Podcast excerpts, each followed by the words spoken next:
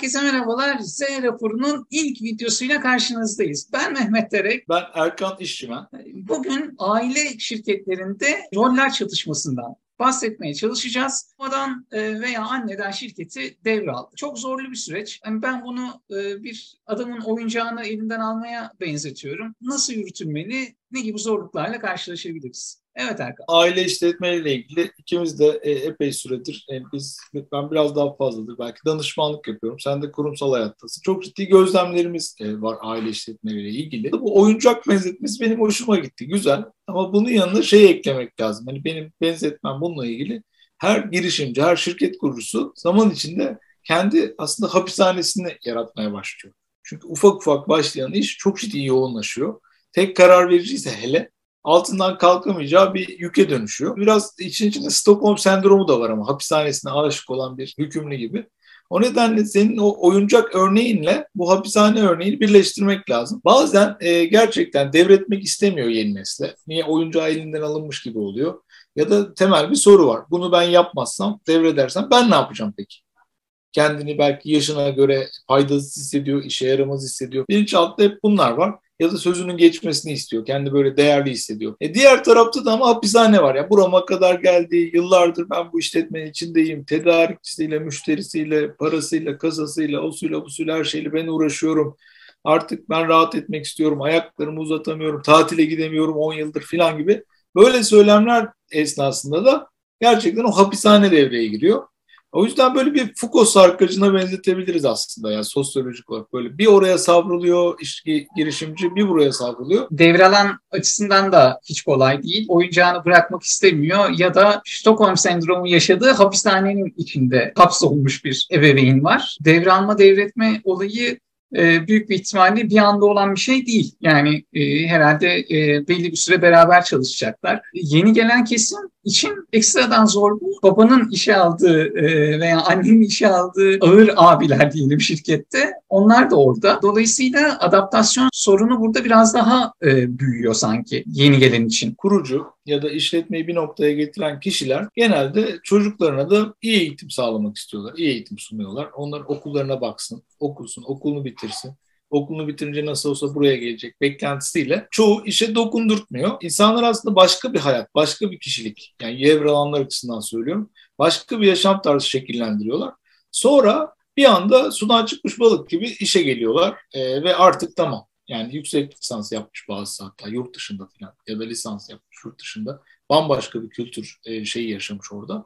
Geliyor. Ondan sonra diyor ki sen şey yap bununla uğraşacaksın. E, Esaretin bedeninde bir sahne var böyle. E, hapishanenin kapısının kapandığı. Hayatın geride kaldığı. Evet. Evet Böyle hatırlıyorum şu gösteriyor an. binayı. Artık o sahneden sonra devralanın hayatı geride kalıyor. Hapishane kapısı arkadan kapanıyor. Böyle bir his yaratmaya gerek yok. Ne şeyde kaygı yaratmaya gerek var devralanda ne de devreden de bu kadar yüksek beklenti. Gelince oğlum geliyor, kızım geliyor, o işte hmm. gelecek bir şey hemen oturacak, adapte olacak. Ya da işte bir iki ay sonra, iki ay oldu hala şey yapamadı Allah Allah falan. Yani iki ayda sen 20 yıldır oradasın, 30 yıldır oradasın.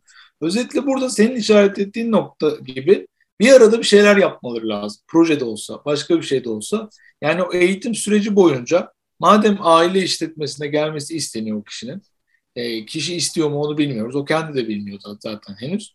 O zaman denemeler yapmak lazım. Ama bu şey değil böyle hani ya gel işte hafta sonu kimsenin olmadığı zamanlarda benim koltukta sen otur bilgisayarda Paint'te bir şeyler çiz falan. Bu böyle bir şey değil yani. Hani bu gerçekten gelsin, gözlemlesin ve ona özel bir proje. Ya bir e, artık tehlike yaratmayacak şekilde bir makinenin bakımı mı olur? Hmm. Bir bilgisayar programının kurulumu mu olur?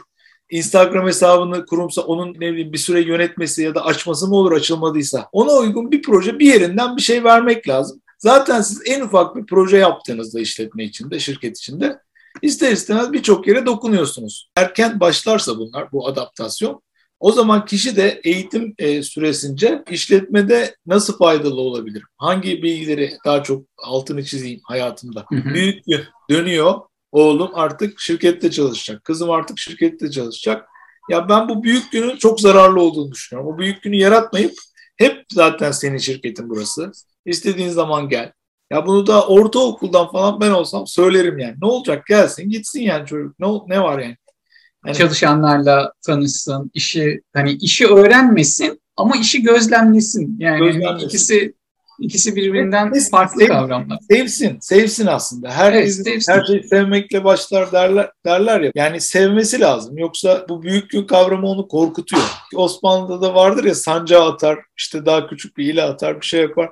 Bir pratik lazım yani. Böyle pat diye kimse oturt, oturtamazsınız o koltuğa. Esaretin Bedeli'den örnek verdik. Esaretin Bedeli'nde de benim sevdiğim bir lafı vardır Morgan Freeman. O kadar zamandır hapishanededir ki kurumsallaşmıştır. Onun öyle bir repliği vardır. Hani e, şimdi senin e, bu hani oyuncak aynı zamanda işte hapishane vesaire dedik. İşte o e, kurumsallaşmış anne babanın da işte, hapishaneden çıkıp sivil hayata dönmesi gerçekten e, zor oluyor aslında. Orada Morgan Freeman şey yapıyor en sonunda kabul ediliyor salı, şartlı salı vermesi.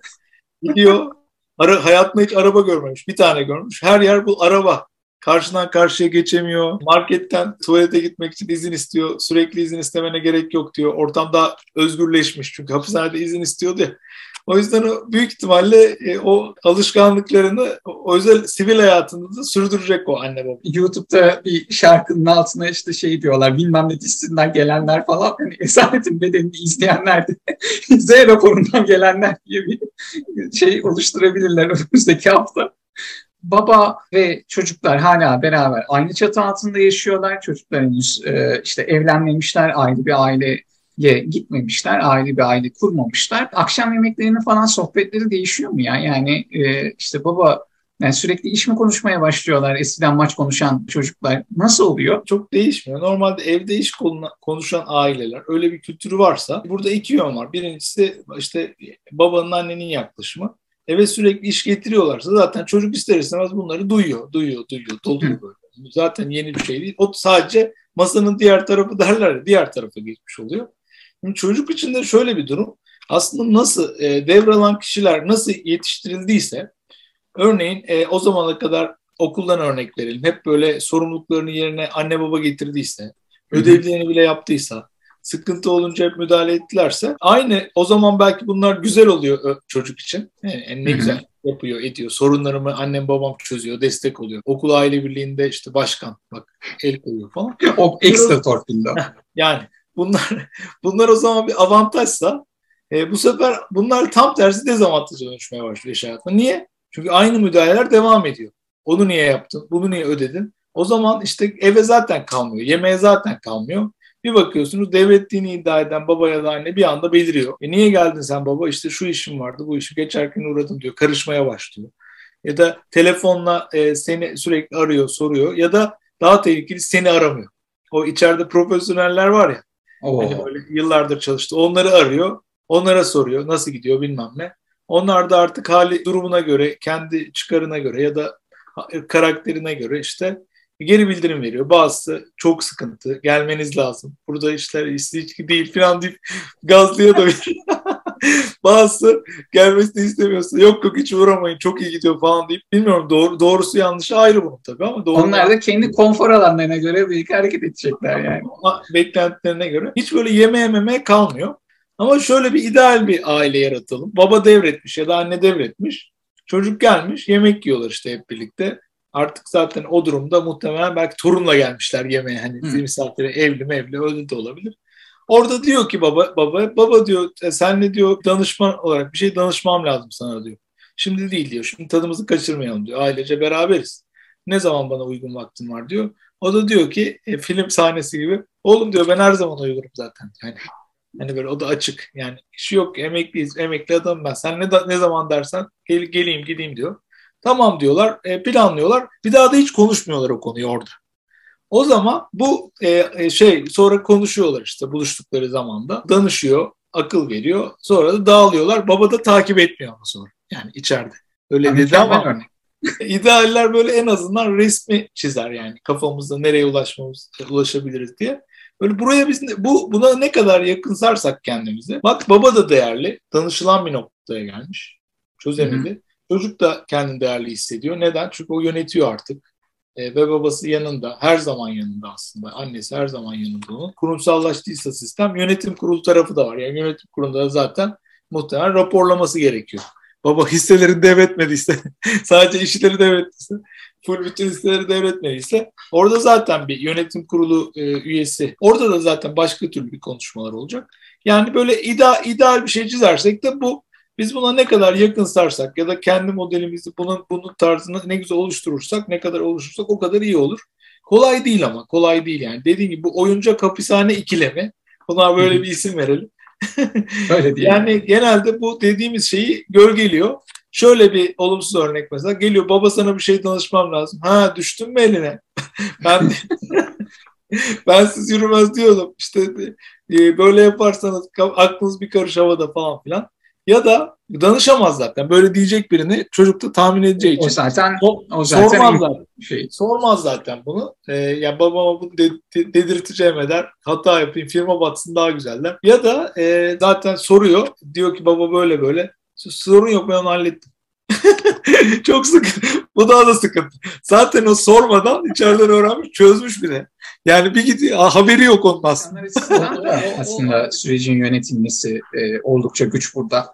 Yani belki de zıt kutuplar tamamen belki bambaşka bir yönetim anlayışı var e, yeni gelecek olanın. Şirketin hani geneli açısından da büyük bir etkisi oluyor sürecin. Eğer e, baba ya da anne hani kurucu ilk nesil ya da ikinci nesil neyse yani orada eğer dominant ve baskın bir yönetim tarzı varsa kendine benzemeyenleri, kendi düşüncesini desteklemeyenleri içeride yaşatmıyorsa açıkçası. Onlar bir şekilde kendilerine iş bulup gidiyorlarsa ya terfi edemiyorlarsa, hı hı. E, pasifize ediyorsa onları. E, bize kültür olarak şunu gösteriyor. Onun fikrine e, fikrine uyum sağlayan kişiler yükselmiş demektir. Yanında toplanmış demektir. Hı hı hı. Bu durumda yeni nesil devreye girdiğinde, yeni nesil işlere girmeye başladığında muhtemelen baba ya da anneyle bu yanındaki yöneticiler bir grup oluyor.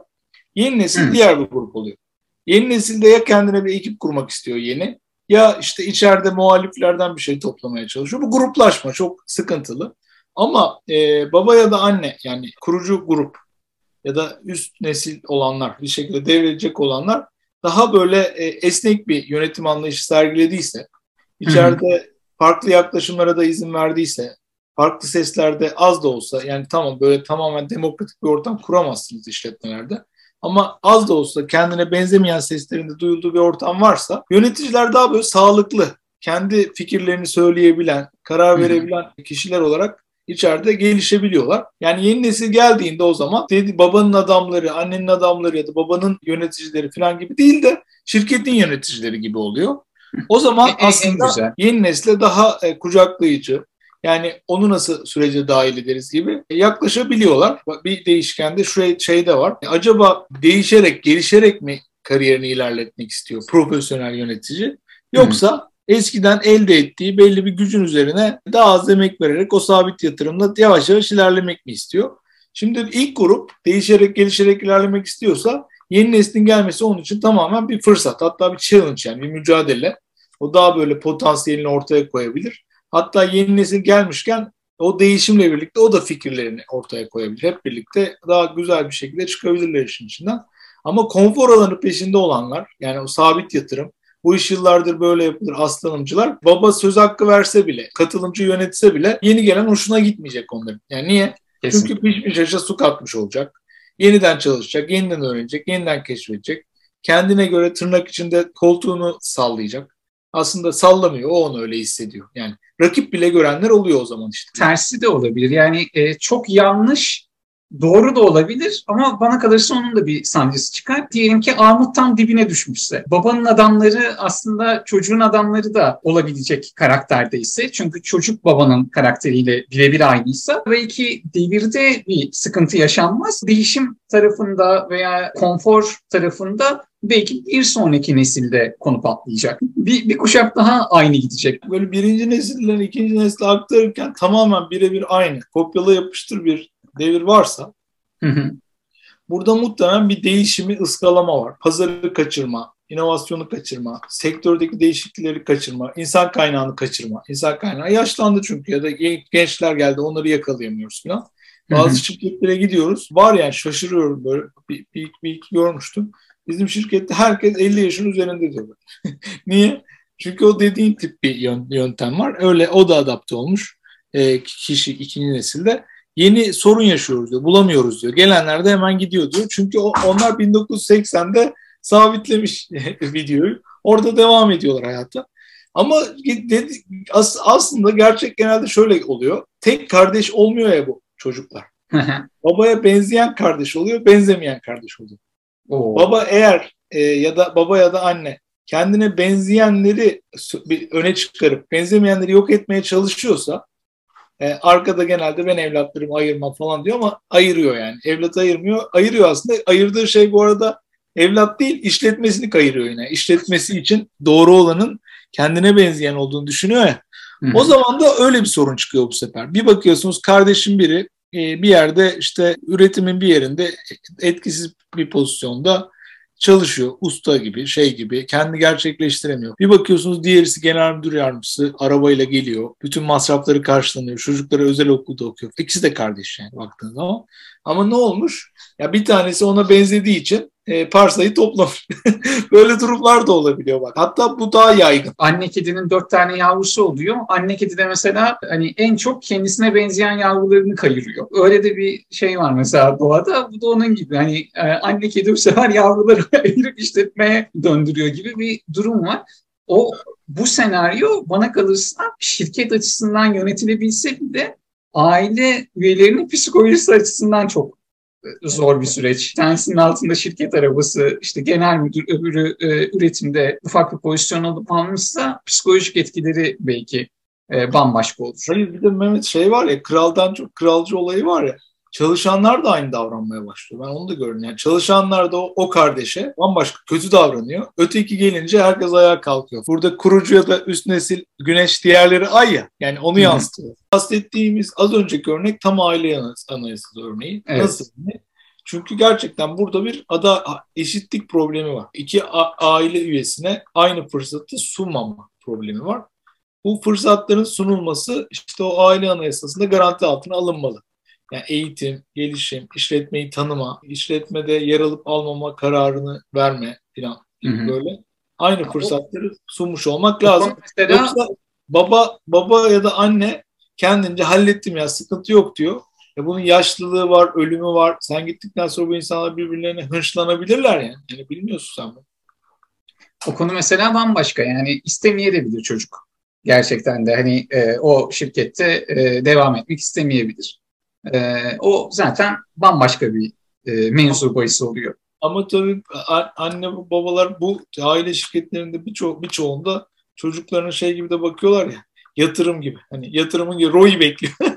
eğitmiş eğitmiş. Şimdi diyor gelecek işte o büyük gün dediğimiz o geliyor. E çocuk deyince hani aile içinde çalışmak istemiyorum dediği zaman vatan haini, dinden çıkmak, eşdeğer olarak bunlar, bunlar bu şiddetle nasıl çalışmayacaksın? İlk, ilk tepki. Onu şey söylediğinde sevdiğim kız bana abi deyince. Hani ona da benziyor. Yani orada ilk tepki çok şey. Sonra ufak ufak alışıyor. Çalışmayacakmış. Ne yaparsa yapsın falan işte. Ya da işte ben her şekilde desteklerim deyip ama yine böyle gözün içine bakıyor. Çalışsa keşke. yani o, o, o, çok şey değil. Yani Olay ben... psikoloji değil ama bunu baştan çözmek lazım. Yani şöyle evet. düşünmek gerekir. Benim ailede de çalışmaya da bilir. Ama ailede çalışmazsa ne yapacak ki var ya. Neden ya? Dünyada sadece o mu var yani? Yani bir şekilde baştan işte o ne yapacağını düşünürse aile analiz buralarda biraz zorlayıcı oluyor. O anlamda güzel. Kısaca hani özetleyecek olursam o gün olmasın. Yani hani e, bir günde devir e, çok olmasın. alıştıra alıştıra önce mental olarak belki hem iki taraf için de hazırlık gerektiriyor. Kademeli işte çeşitli pozisyonlarda e, görev aldıktan sonra yavaş yavaş geçiş daha mantıklı gözüküyor. Ailedeki yaşantıyla e, özel işte profesyonel yaşamı ayırmak gerekiyor e, belli alanlarda. O iş artık o, o kişinin sorumluluğundaysa güvenmek gerekiyor. Çıkardığım böyle satır başları bunlar.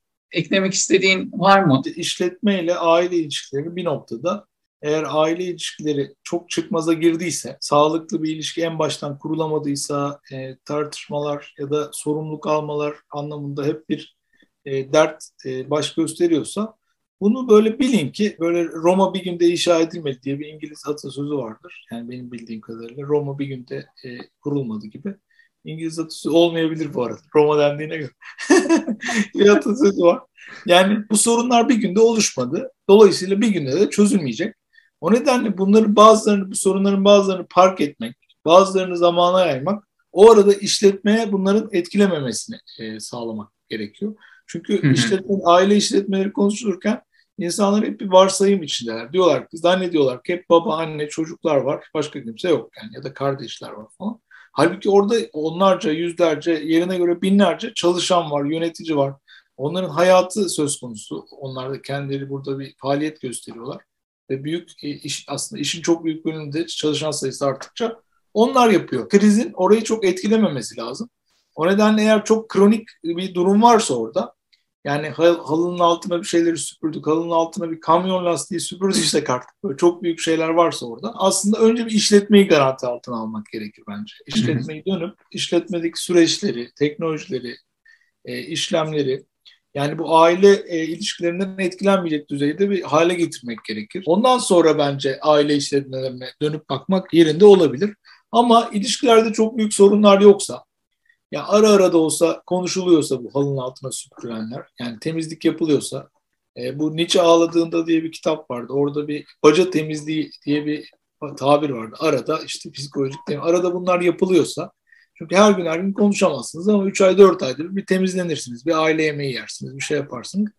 O zaman sıkıntı yok. O zaman muhtemelen aile ilişkileri kendi o ev, evril, evriminde e, güzel bir noktaya gidecektir.